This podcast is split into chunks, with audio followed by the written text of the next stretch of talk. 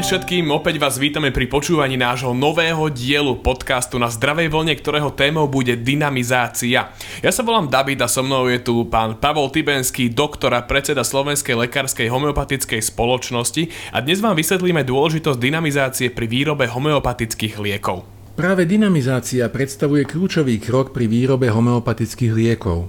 Tento postup je laickej verejnosti málo známy, preto sa homeopatické lieky zvyknú v bežnej reči často prirovnávať k jednoducho riedeným roztokom.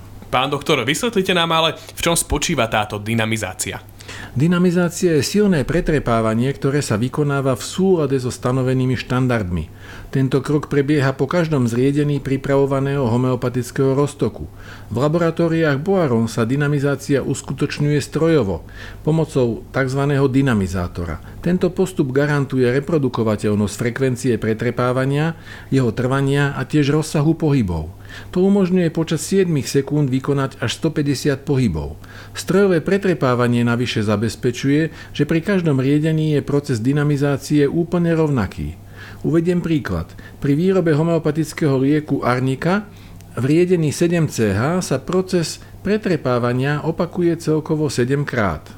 Inými slovami, ide o presný a dôsledne vykonávaný postup, ktorý ovplyvňuje kvalitu a účinnosť homeopatických liekov. Áno, navyše je tento postup regulovaný predpismi, keďže je zadefinovaný v Európskom liekopise. Prečo však dynamizácia zohráva kľúčovú úlohu pri výrobe homeopatických liekov? Pretože zabezpečuje diferenciáciu homeopatických roztokov. Poprvé, vďaka dynamizácii dokážeme napríklad odlíšiť homeopatický roztok pripravený z jazmínovca vždy zeleného, Gelsemium sempervirens, od homeopatického roztoku z Arniky horskej, Arnika montana. Po druhé, dynamizácia umožňuje odlíšiť homeopatický roztok s určitou výškou riedenia. Napríklad homeopatický roztok Gelsemium sempervirens 12CH od homeopatického roztoku pripraveného z tej istej základnej látky, no s inou výškou riedenia, napríklad homeopatický roztok Gelsemium sempervirens 30CH.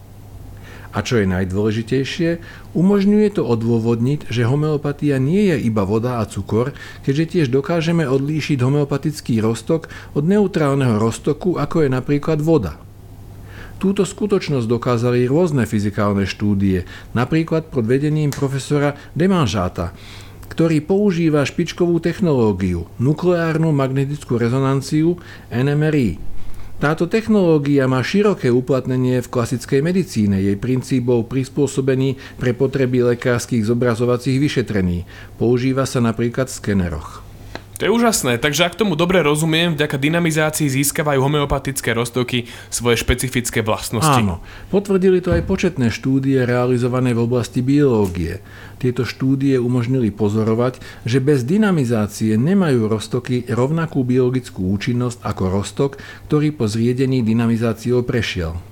Tieto fyzikálne a biologické štúdie teda dokazujú, že dynamizácia má dôležité opodstatnenie, pretože prispieva k špecifickosti homeopatických liekov a dodáva im účinnosť. Správne. Homeopatický liek nie je iba jednoducho zriedená látka.